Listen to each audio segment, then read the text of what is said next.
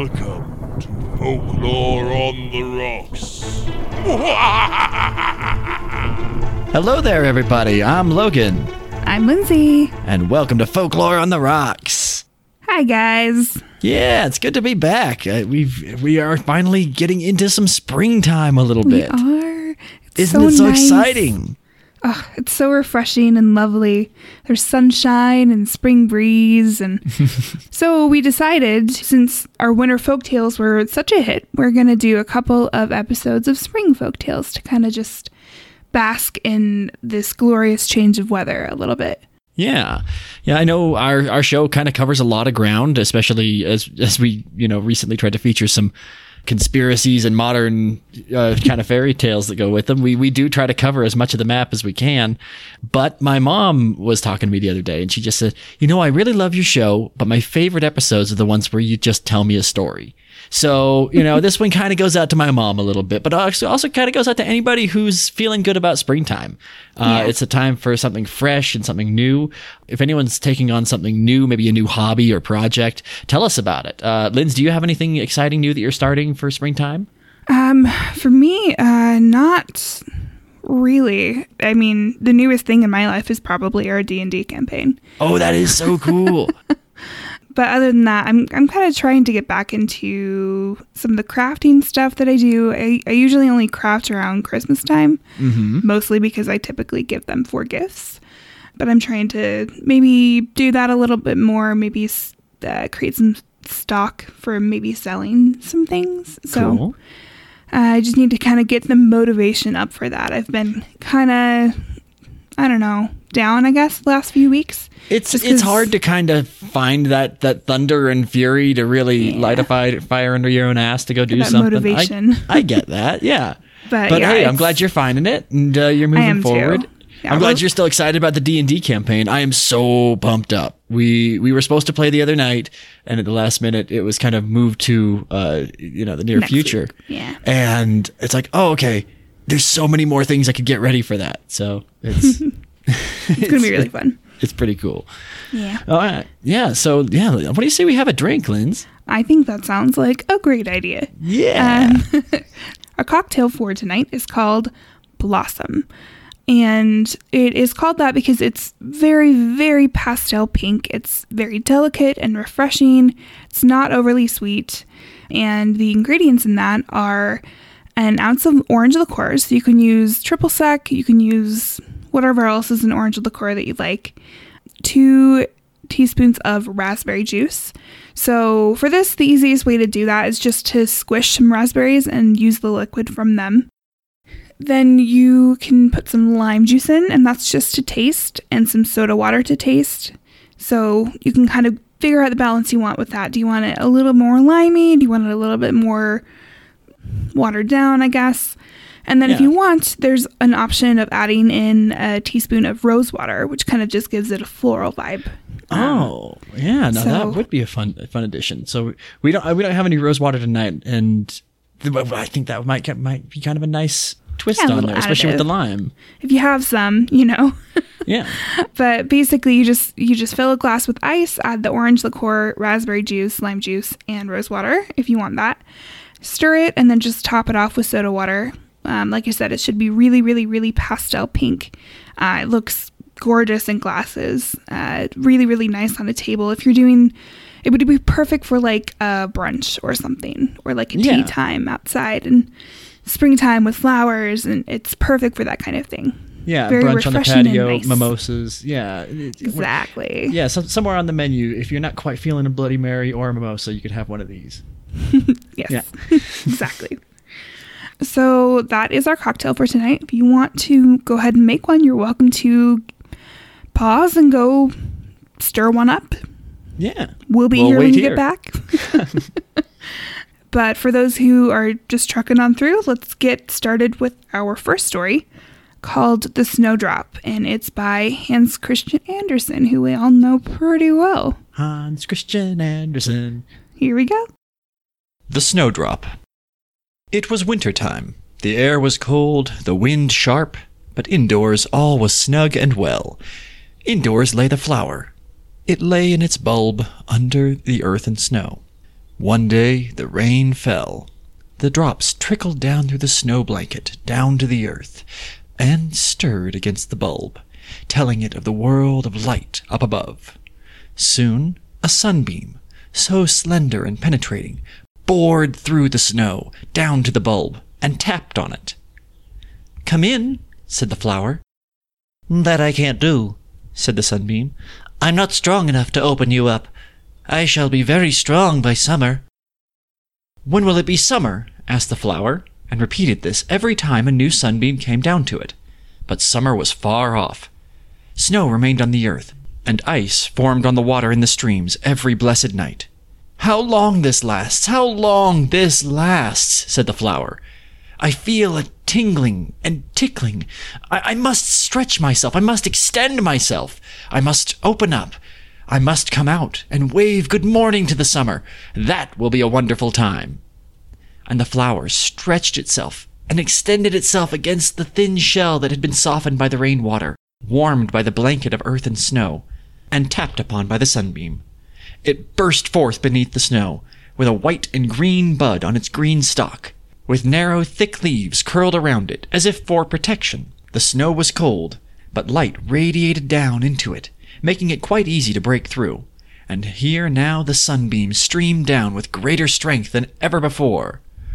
Welcome, welcome, sang and rang out every sunbeam as the flower rose above the snow, out into the world of light. The sunbeams caressed and kissed it, so that it opened itself fully, white as snow and adorned with green stripes. It bowed its head in happiness and humility. Beautiful flower, sang the sunbeams. How fresh and pure you are! You are the first. You are the only one. You are our love.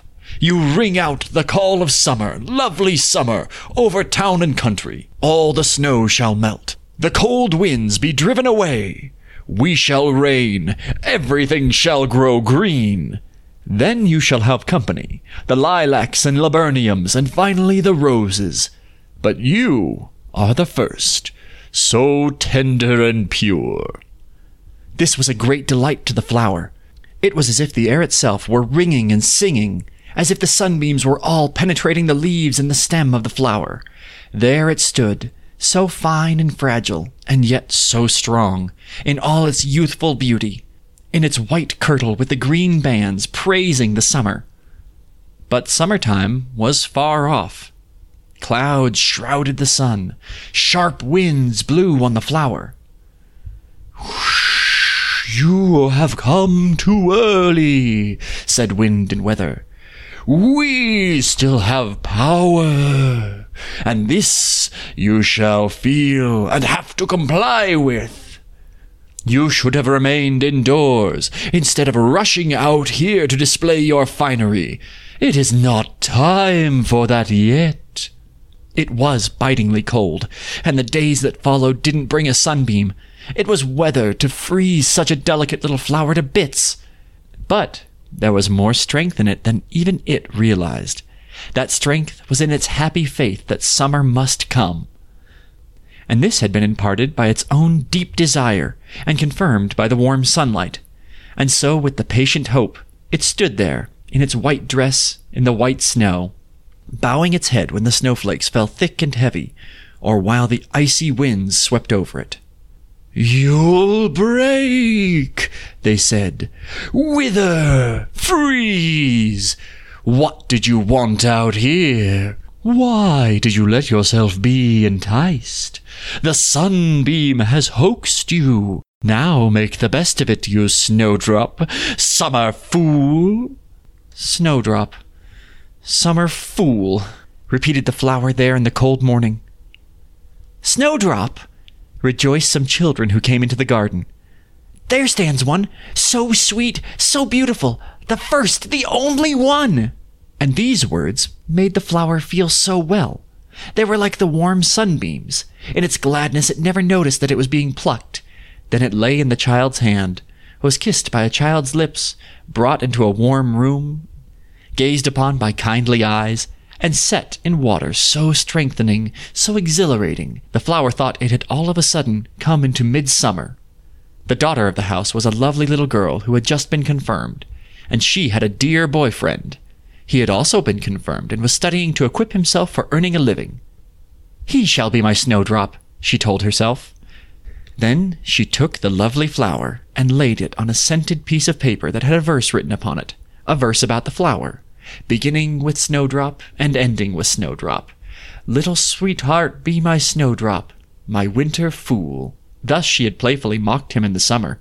Yes, that was written in the verses, and it was then folded up like a letter, with the flower placed inside. It was dark in there where it lay, as dark as when it had been in the bulb. The flower was sent on a journey. It lay in a mail sack, was pressed and squeezed, and that was not at all pleasant. But finally, this came to an end. When the journey was over, the letter was opened and read by her dear friend. He was so delighted that he kissed the flower. And then it was locked up, with the poem around it, in a drawer, where there lay so many charming letters, though none had a flower in it. Here, too, it was the first, the only one, as the sunbeams had called it, and that was pleasant to think about. It had a long period of leisure in which to think about it. It thought while the summer passed, while the long winter passed, and then, when it was summer again, it was brought forth from the drawer. But this time the young man was not at all happy. He seized up the letters very harshly and flung away the poem, so that the flower fell onto the floor. It had become flattened and withered, but that was no reason to throw it onto the floor. But it was better off laying there than in the fire, where the poems and letters were blazing. What had happened? Well, what so often happens. The flower had mocked him, and that was a joke. The girl had mocked him, but that was no joke. She had chosen another boyfriend this midsummer. In the morning, the sun shone in on the little flattened snowdrop, which looked as if it were painted on the floor. The maid who swept the room picked it up and placed it in one of the books on the table, for she thought it had fallen out when she was cleaning up and putting things in order. And so once again the flower lay between verses, printed verses this time, which are grander than the written ones. At least they cost more. Years passed, throughout which the book stood on its shelf, but now at last it was taken down, opened, and read. It was a good book, the songs and poems of the Danish poet Ambrosius Stub, who is well worth your knowing. The man who was reading the book turned a page. Ah, here is a flower, he said. A snowdrop. It is with significance indeed that it lies here. Poor Ambrosius Stub. He was a snowdrop too. A poet snowdrop. He was before his time, and therefore he had to face sharp winds and sleet as he passed among the gentlemen of Funen. He was like a flower in a water glass, a flower in a valentine. A summer fool, winter fool, full of fun and drollery. Yet he was the first, the only youthfully fresh Danish poet. Yes, lie there as a marker in this book, little snowdrop. You are laid there with meaning.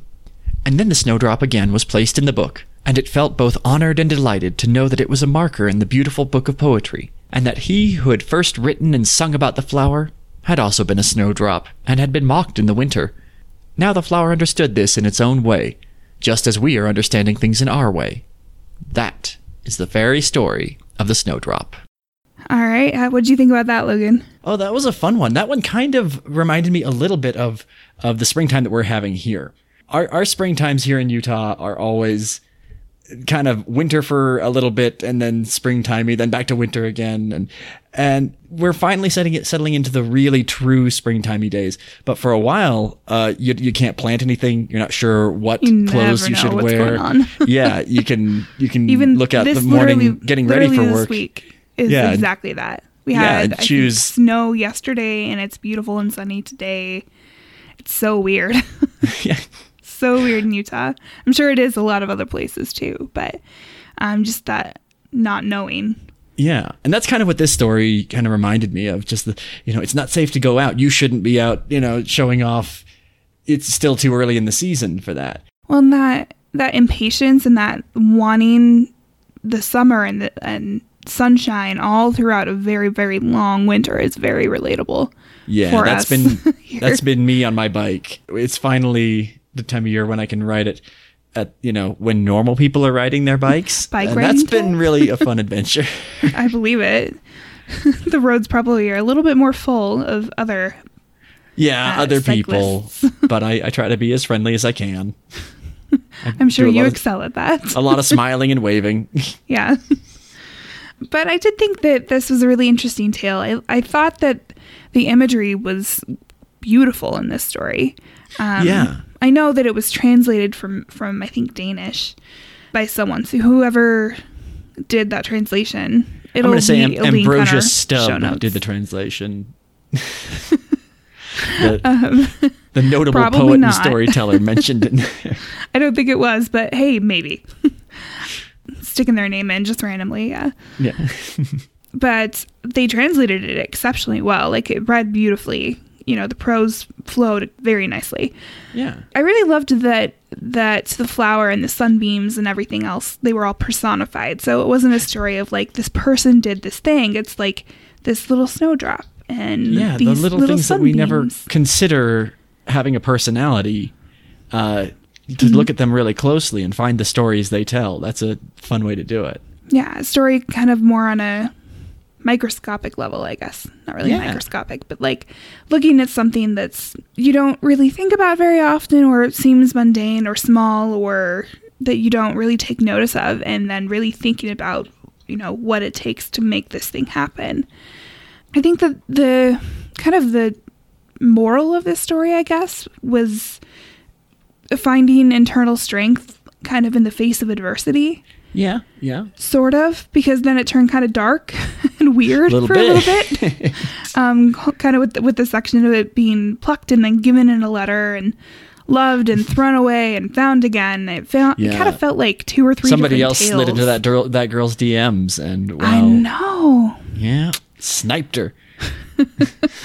um but mostly i mean it was it was a lovely story of- of Yeah. thriving despite the odds kind of pioneering things and being before your time which is a whole other aspect i think to it. And also just i guess bringing joy into other people's lives because that's th- what this flower continuously did right?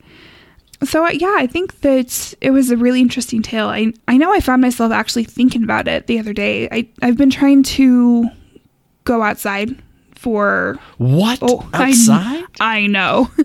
I work from home, so like it's really easy for me to not even go outside all day long in a I day. understand. And I hate that. Like I, I love but- outside. yeah, our our outside here in Utah is exceptional outside. Amazing. So I'm Yeah. forcing myself like if I when I whenever I take a break, I'm having myself go up and outside and like sit outside cuz I can now cuz the weather is pretty decent. Mm-hmm. so I've been doing that, and I I found myself thinking about this chill the other day when you know it's it's a little chilly, but you have these beautiful. It's cold, but there's this sunshine, you know, and just kind of that vibe you get with spring sun spring sunshine, you know, where it's got all of this promise and new things are growing and little tiny bits of green. And um, I, I just found myself thinking about this tale the other day, and it made me appreciate and enjoy it a little bit more. I think. Any last thoughts about that story? Uh, not really. I think you covered it pretty well. It does leave me feeling pretty good, uh, and that's a nice theme for springtime, really. A little bad for that for that guy, but you know, Yeah, that's for life. the guy and the flower, just you know, kind of a little. It does have bittersweet note to it, but It does. uh, that flower has- went on a journey. yeah, like any good story. Yeah. Okay, cool. What, so have, what have we got next? we have our promo next. Um, our promo this week is for a show called Elementary, My Dear, The Hex Files. And it is a comedy podcast where a couple of friends they talk about the creepy and the unknown. So, you know, all the good stuff. Um, so here's the promo. Hello, my dears. My name's Mariah, And I'm Sarah, and we host the Elementary, My Dear. the Hex Files podcast. Yeah. We talk about anything hellish Ethereal. or unknown. Ooh. As in Chemical X Oh, from God. the Powerpuff Girls. Dear God. Okay. We are a comedy. And paranormal podcast. So funny. Haha, I'm dying. okay. You can find us on Facebook, as well as anywhere you find your podcast. Ciao. All right. I hope you guys give them a listen if you're interested. So let's just hop right into our next story. this one is called The Spring Lover and the Autumn Lover, and it's from the book Japanese Fairy Tales by Grace James. Yeah, let's give it a listen. The Spring Lover and the Autumn Lover. This is a story of the youth of Yamato, when the gods still walked upon the land of the reed plains and took pleasure in the fresh and waving rice ears of the countryside. There was a lady having in her something of earth and something of heaven. She was a king's daughter. She was augustly radiant and renowned. She was called the dear delight of the world, the greatly desired, the fairest of the fair. She was slender and strong, at once mysterious and gay, fickle yet faithful, gentle yet hard to please. The gods loved her, but men worshipped her. Prince Amaboko had a red jewel of one of his enemies. The jewel was a peace offering. Prince Amaboko set it in a casket upon a stand. He said, This is the jewel of price. Then the jewel was transformed into an exceeding fair lady. Her name was the Lady of the Red Jewel, and Prince Amaboko took her to wife. There were born to them only one daughter, who was the greatly desired, the fairest of the fair. It is true that eighty men of name came to seek her hand. Princes they were, and warriors, and deities. They came from near, and they came from far. Across the sea path they came in great ships, white sails or creaking oars, with brave and lusty sailors. Through the forests, dark and dangerous, they made their way to the princess, the greatly desired. Or lightly, lightly they descended by way of the floating bridge, in garments of glamour and silver shod. They brought their gifts with them gold, fair jewels upon a string, light garments of feathers, singing birds, sweet things to eat, silk cocoons, oranges in a basket. They brought minstrels and singers and dancers and tellers of tales to entertain the princess, the greatly desired. As for the princess, she sat in her white bower with her maidens all about her. Passing rich was her robe, and ever and anon her maidens spread it afresh over the mats, and set out her deep sleeves, and combed her long hair with a golden comb. Round about the bower was a gallery of white wood, and here the suitors came and knelt in the presence of their liege lady. Many and many a time the carp leapt in the garden fish pond. Many and many a time a scarlet pomegranate flower fluttered and dropped from a tree. Many and many a time the lady shook her head, and a lover went his way, sad and sorry. Now it happened that the god of autumn went to try his fortune with the princess. He was a brave young man indeed. Ardent were his eyes, the color flamed in his dark cheek. He was girded with a sword that ten men could not lift. The chrysanthemums of autumn burned upon his coat in cunning broidery. He came and bent his proud head to the very ground before the princess, then raised it and looked her full in the eyes. She opened her sweet red lips, waited, and said nothing, but shook her head. So the god of autumn went forth from her presence, blinded with his bitter tears. He found his younger brother, the god of spring. How fares it with you, my brother? Said the god of spring. Ill, ill indeed, for she will not have me. She is the proud lady, and mine is the broken heart. Ah, my brother, said the god of spring. You'd best come home with me, for all is over with us, said the god of autumn. But the god of spring said, I stay here. What? cried his brother. It is likely, then, that she will take you if she'll have none of me? Will she love the smooth cheeks of a child and flout the full grown man? Will you go to her, brother? She'll laugh at you for your pains. Still, I will go, said the god of spring. A wager, a wager, the god of autumn cried. I'll give you a cask of sake if you win her, sake for the merry feast of your wedding. If you lose her, the sake will be for me. I'll drown my grief in it. Well, brother, said the god of spring, I'll take the wager. You'll have your sake like enough indeed. And so I think, said the god of autumn, and went his ways. Then the young god of spring went to his mother, who loved him. Do you love me, my mother? he said. She answered, More than a hundred existences. Mother, he said, Get me for my wife the princess, the fairest of the fair. She is called the greatly desired. Greatly, oh, greatly do I desire her. You love her, my son, said his mother. More than a hundred existences, he said. Then lie down, my son, my best beloved. Lie down and sleep, and I will work for you. So she spread a couch for him, and when he was asleep, she looked on him. Your face, she said, is the sweetest thing in the world. There was no sleep for her the livelong night, but she went swiftly to a place she knew of, where the wisteria drooped over a still pool.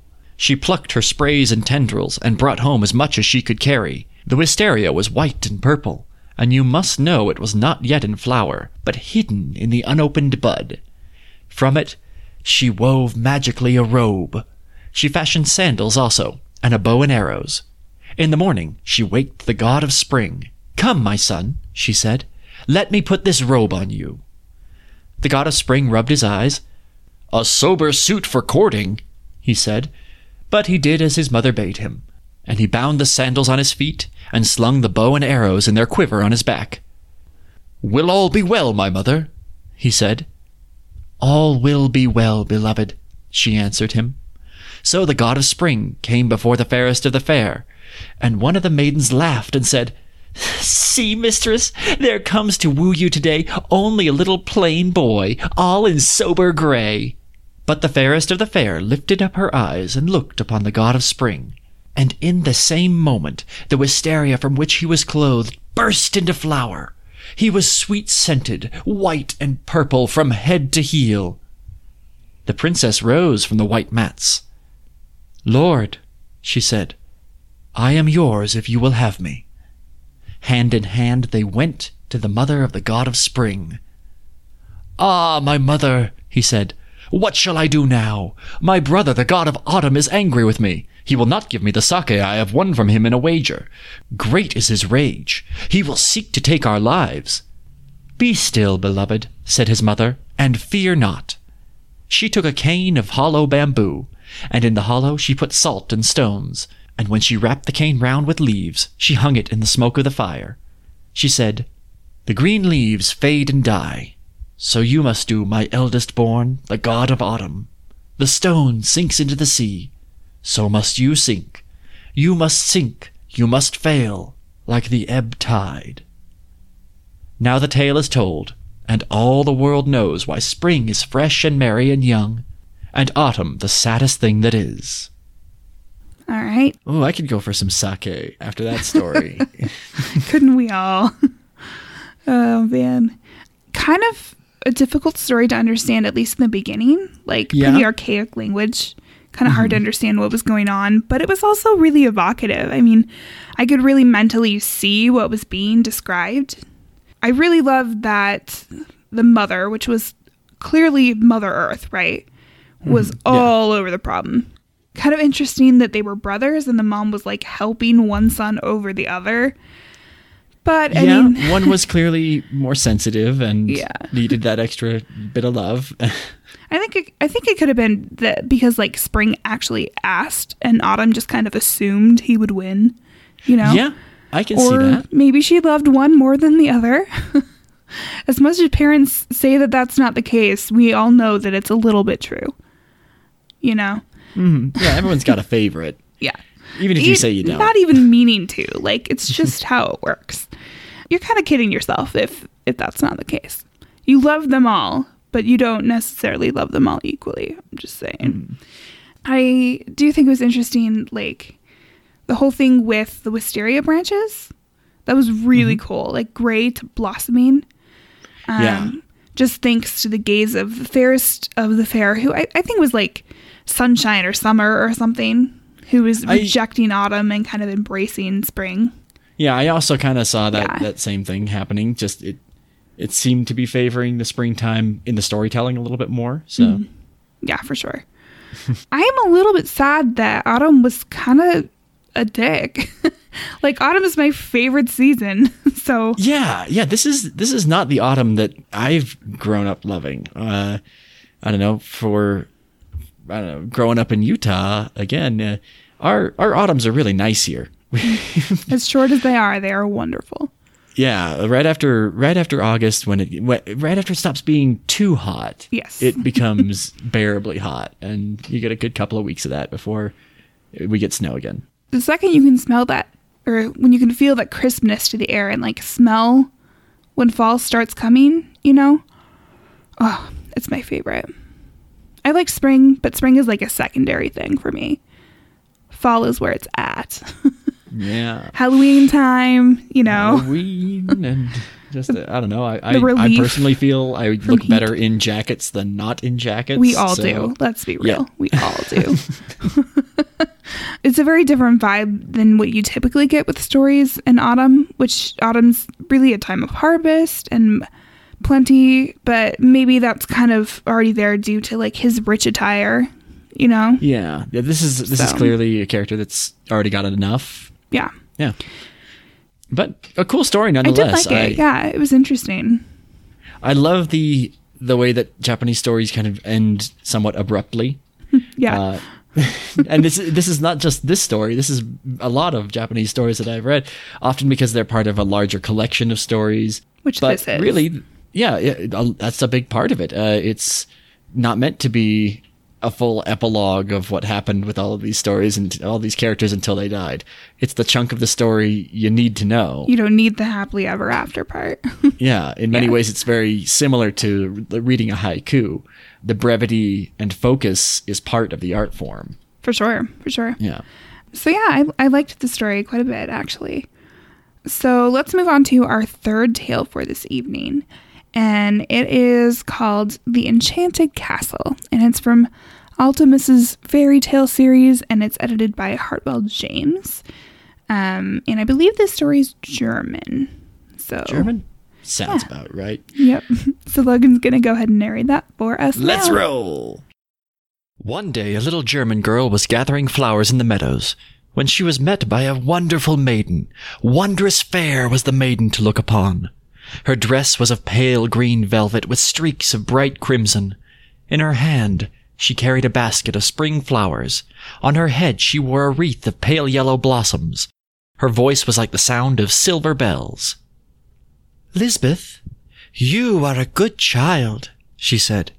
You have done your best to help your sick mother. Now tell me, what are you going to do with the flowers you are gathering? And the little girl replied, I am gathering them for my mother. She loves spring flowers, but she is too ill to gather them for herself, and she cannot afford to buy them. I know you are telling the truth, said the fairy. Your mother is sick and poor, and you want to help her. Now look at this, Lisbeth she continued, giving the child a blossom from her basket, like those upon her head. This is a primrose. Take it, and as you walk along, follow the primrose blossoms until you come to the walls of an old castle. In the wall, you will find a great doorway covered all over with flowers. Touch the lock gently with your key flower, pointing at the primrose she had given her, and the door will open so that you may enter the enchanted castle. I will meet you there again. Then the fairy vanished as suddenly as she had appeared, and the astonished Lisbeth did as she had been told. She followed the primroses on the banks until she reached the castle walls. She soon found the door covered with flowers, and moving aside some of the beautiful blossoms, she placed her key flower upon the lock. Slowly the great door opened, but Lisbeth was so surprised at what she saw within that she was afraid to enter, and she could only stand and look. Great baskets hung from the roof of the house full of the pale yellow blossoms. Banks of them were heaped around the walls, while upon the floor and table stood vases of all shapes and sizes containing nothing but primroses. But in a few minutes, she heard a sweet voice calling her, and on entering she saw once more her fairy friend. Lisbeth, the fairy said, come in and take what you like. Under those sweet blossoms are chests containing gold, silver, and jewels. You may remove the flowers and open which you please. Take as much as you can carry, and come again as often as you like. The key flower will always admit you. But there is one thing you must remember. You must not take away a single blossom, but every flower must be replaced where you find it. So long as you observe this rule, you will always find an entrance to this home of wealth and treasure. But if you disobey, punishment will quickly follow. As she spoke these words, the fairy again vanished, and Lisbeth, seeking among the flowers, found the treasure of which she had been told. Filling her apron with gold and silver, she replaced the blossoms she had removed, and hastened home to her mother. And great was the delight of the poor sick woman, for now she and her little daughter need no longer be poor. Many and many a time they visited the enchanted castle, and ever since Lisbeth told the story to her friends, the boys and girls of Germany have called the primrose the key flower. They believe that as long as they are good and obedient, it will unlock for them the door of the enchanted castle, where the treasures of wealth and happiness are to be found. Okie dokie. Gotta love those primroses. Yes, many, many primroses. so many. so it, it had a very a fairy tale vibe to it. oh, it absolutely did. It it felt like again, it's a story that you'd tell to you know somebody younger, like a a childlike person. Uh, child or childlike, yes. but I, I do like that that the fairy lady she she looked like you would expect spring personified to actually look. You know, she had that pale green velvet dress and streaks of bright crimson, a wreath of yellow flowers in her hair, you know. And you see this maiden appear and like it makes perfect sense that she's spring, you know. Um, I I do really love the whole secret castle thing, you know, and that it's just kids that know about it. Really, Um, yeah, I think that's a Yeah, fun element to it. that's you know? very you know Bridge to Terabithia or Yeah. uh, you know Narnia, mm-hmm. the the secret worlds that are only viewable by children. only only um, kids are privy. Yeah. Yeah. the upside down. Take your pick. Yeah, only or only yeah, only the kids have the imagination or openness, I guess, to be able to mm-hmm. see those things.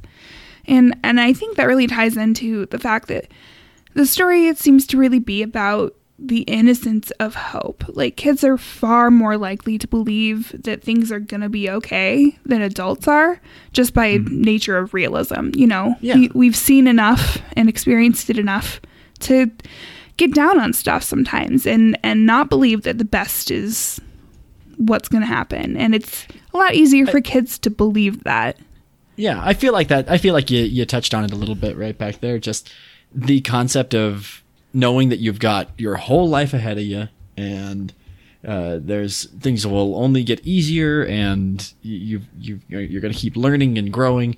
That's that makes it really easy to stay positive, you know.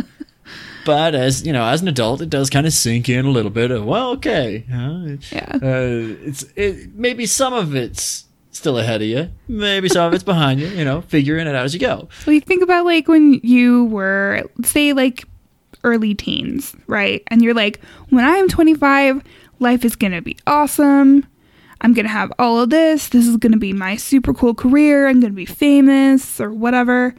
And mm-hmm. i'm going to have a house and kids and all the things that you're expected to have and expected to want. And and you do because that's what you're raised to want or, or whatever or maybe you have different dreams but like you are for sure like confident that in 10 years your life is going to be that you know and Yeah, then you figure of- out that adulting is the worst and The very worst. and none of us like we're all just trying to make it through each and every single day well, and and things change so much. The definition of what is a good version of what you're whatever Mm-hmm. Yeah. you're trying to be changes every yeah day. You, well you find yourself more and you figure out okay i really do want this other thing or i want this other thing and our goals shift significantly all the time I, mine do at least i mean i still don't know what i want to be when i grow up so oh yeah, exactly. There's that. Ghostbuster wasn't really a paying job, so well i mean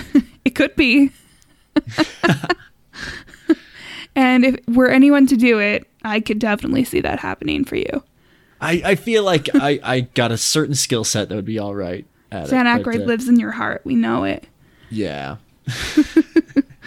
with this tale, I kind of expected it to kind of take a cautionary turn. Like the girl ends up taking the flowers with her, and it didn't. So it was kind of nice to have a story where she just obeys and then benefits from it. That was a nice little touch to add in there. Um, sometimes good things happen to good people. And then they just stay good and nothing goes horribly wrong. Yeah. but the I world mean, needs those kinds of stories yeah, sometimes. it's not all Brothers Grimm stuff, you know. Um, I I kind of love that the castle that she was led to was just kind of some kind of like fantasy that would just solve all of her problems, and it would stay that way if she was obedient and good, and she was, Mm-hmm. You know. I did want to talk about Primrose for a second. Um, it's it's meaningful. It starts flowering just as other plants are coming out of dormancy, so it's like one of the first flowers of spring, and they come in many many colors, not just that pale yellow from the story, but it was an interesting um, indication of you know little tendrils of hope springing up in her life, which Yeah, was it- her mother getting better and having money and that kind of thing. Good things tend to start small Mm-hmm. and require you know a, a little. Mm-hmm. bit of nurturing, and so that's that's a nice little parallel. I liked it. I thought it was a good story. I, I do have to raise the the standard, uh, you know, pagan flag complaint of teaching children to externalize blame and, expe- and expectation of reward, but Okay. it's Flag has been nevertheless- yes, it, it has been raised. Other than that, it's a fine story. Yeah, so that uh, that's all we have for stories for you guys tonight or Yeah. today or, Or whenever, whenever you listen to this. it's evening here, but anytime it's out there, we're glad it's story time. Five o'clock somewhere. Right? As always, you guys can find us on Instagram and Facebook at Folklore on the Rocks. You can find us at Twitter at At Folklore Rocks! Um, we've got pictures, notes, and sources on our website at folkloreontherocks.com. For these stories, you'll get links to the actual stories so you can go read them. Um, you can read them while you're listening if you want, but you're hearing this at the end of the episode, so I don't know how that's going to work. Unless Anyway. you listen in reverse, like some kind of backwards listening weirdo. By the way, backwards listening weirdos totally welcome in our audience. We are a weird podcast. Yes. um, but the some of the books have really really cool pictures. Uh, some of the stories we have for you next week will have some really cool pictures. So I definitely recommend checking out the show notes for that because they're just super cool. Just as a reminder, we have a Patreon if you'd like to contribute. Uh, there are some tiers on there. You can get some stickers and some decals and all sorts of fun things. And if you don't want to do Patreon, but you do want to still donate and help us cover some of the costs of the show, um, we do have a PayPal button on our website that you can just use to donate. We are still doing free stickers if you write a review and send in a screenshot. You can just mail that to admin at folkloreontherocks.com. And even if you don't want to do that, we still ask to go ahead and rate us and leave us a review on iTunes or Facebook or Stitcher or wherever. Um, once we do get that 100 reviews, we're going to be doing a bonus episode with a listener selected creature. So that might be one of your only chances to get us to do something we would not normally do. Yeah, Like- you've got something that is just like your favorite creature and you're Mm-hmm. thinking, oh man, no one's ever going to do this creature. Guess what? This is exactly the show to feature your favorite creature. Yeah, or if you want So- us to do Chupacabra, and we're not going to do that normally unless you guys decide that you want it, you know. So that's that's a reward to work toward, I guess. Tell your friends, spread the word. Hopefully you like us and you want us other people to like us too and have someone to talk to about whatever creature we talk about. So go ahead and do that, you know? Yeah. And we just want to say thank you for listening. Thank you so much. Yeah. And yeah, please join us again. Yeah, tune in next Sunday. All right. Thanks, everybody. Bye.